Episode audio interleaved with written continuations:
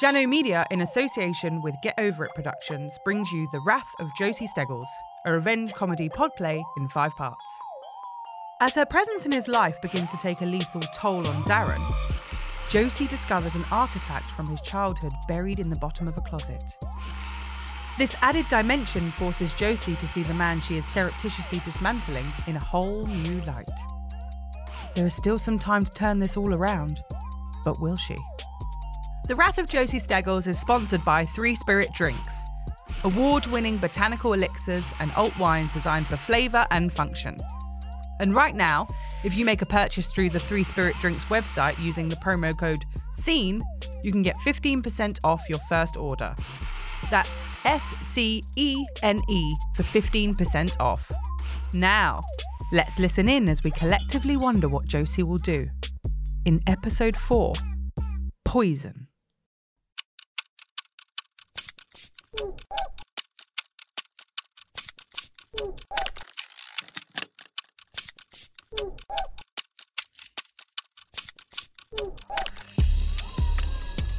my next cleaning visit to Darren, I keep the poison dosage the same before doubling the amount the following week. Slowly, I notice a difference. Darren seems more tired and has less company.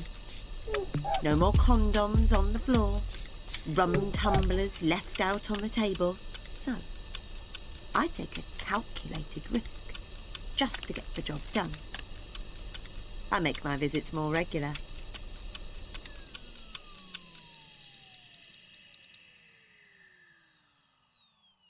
Instead of twice a week, I drop by nearly every morning. Darren doesn't notice. Of course not, because by now the pink goodness is flowing through his body like kryptonite. He's exhausted. Some mornings, when he wanders around the house, he doesn't even look in the mirror. His physique loses its shine, becomes a bit less ripe. He doesn't tell me, but I know he stopped going to work. I know because some evenings, just to be sure, I get the bus into town and spy on the nightclub from across the road. And he's never there. And I remember the metal barrier, the curb. You want to watch where you're going, love? One morning, in the house, I hear him coughing in the bathroom. I catch Darren on the landing and I say, Everything okay? Nothing, just fucking flu. He returns to bed. And I start to worry. That's right. I'm genuinely concerned right now. Because this lazy bastard has stopped making his smoothie. The one thing he actually does at home. And if he's not careful, he might even recover. And what's the point of a health drink if it's not going to kill you, hey? So I. Sod it. I'll make it myself. It'll be an opportunity to add my own Josie lethal cocktail twist. Bananas, ginger, spinach, blueberries, strawberries, and a nice five caps of antifreeze kicker.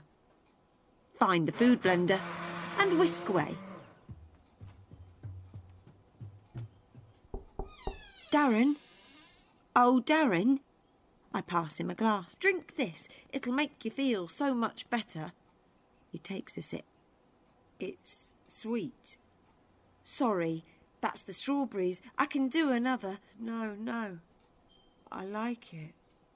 I make small talk. Anyone you'd like me to call? No, I'm knackered. Tired, Jenny. Prick.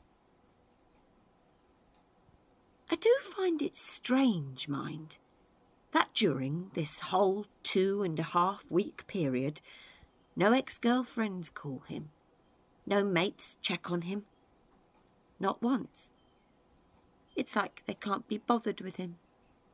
'cause he's out of action.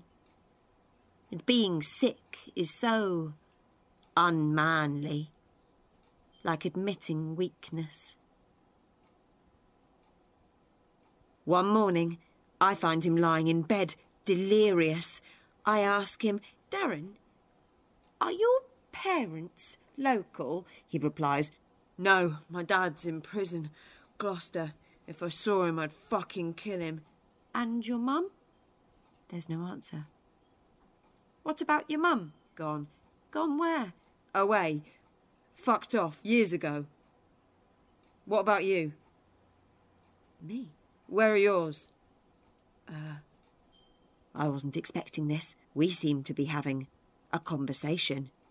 Don't really want to give any details away. Oh, back home. We don't get on. Shit, in it. Yeah. Darren drifts away into sleepland. Maybe a coma. We'll see. And as I leave the room, he stirs and mutters something. Josie. That's, uh, my name. Can you stay today? Huh? Please. I quickly analysed the situation. He was bound to get my name right eventually. It's really not a cause to be flattered. That said, there is a logic to me hanging around today. I'm not working in the bookshop this afternoon. I could keep an eye on him. Just to make sure he doesn't try to contact someone. It would be a good thing to do. OK, I'll stay. Now the next part. This is where I do get a bit unprofessional. 'Cause I watch as a newly comforted Darren reaches over, goes to take a sip of smoothie, and for some reason I. I. I snatch the glass off him. Don't! I'll get you some water. Downstairs. I need to regroup mentally, get back on track. Focus! Remember what this guy has done. He's evil. I put the television on. The screen is massive. It's this morning with Phil and Holly. I can see right up their noses. So, what's today's conversation? There's a priest on, chatting about the importance of forgiveness. Sod that. I switch off. Anyway, for the rest of the day, Darren doesn't stir much. I check on him every hour or so. I hear him go to the toilet once. Yep, still alive. During the evening, I question my earlier reactions. This weird desire to somehow let Darren off the hook.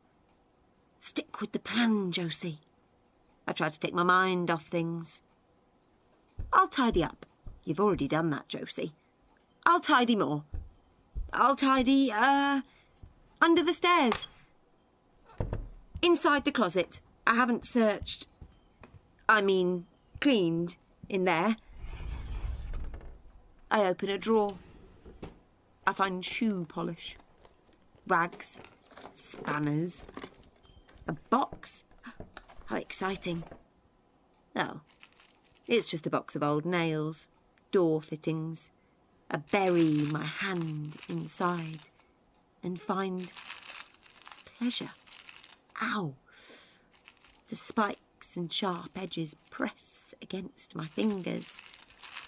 I grip something solid and yank it from the rusty metal lucky dip. It's nothing. A plastic soldier. An action figure with a beret and a gun. I giggle. Go to return the box, then stop. Look at the figure again. What a funny thing for Darren to keep. It must have sentimental value. The figure's well worn, the paint faded. It's been played with a lot. I imagine Darren as a child.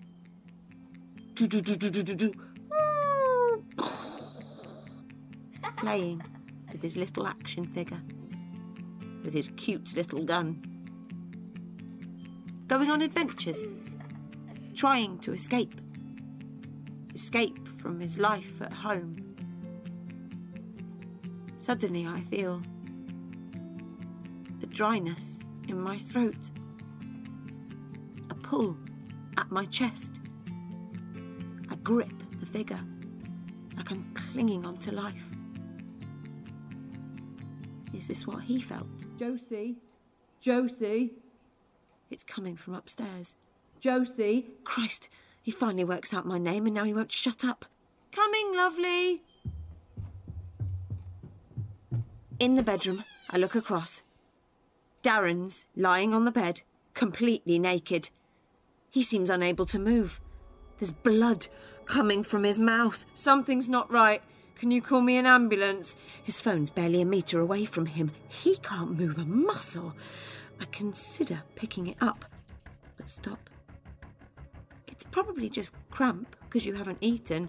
I'll fucking phone him then. All right, all right. I pick up the phone. I could just pretend. Pretend I phoned, then go downstairs, smash up the phone, wait for him to die. But now, there's something in me. I need answers. So, I decide I'm going to tell him who I am.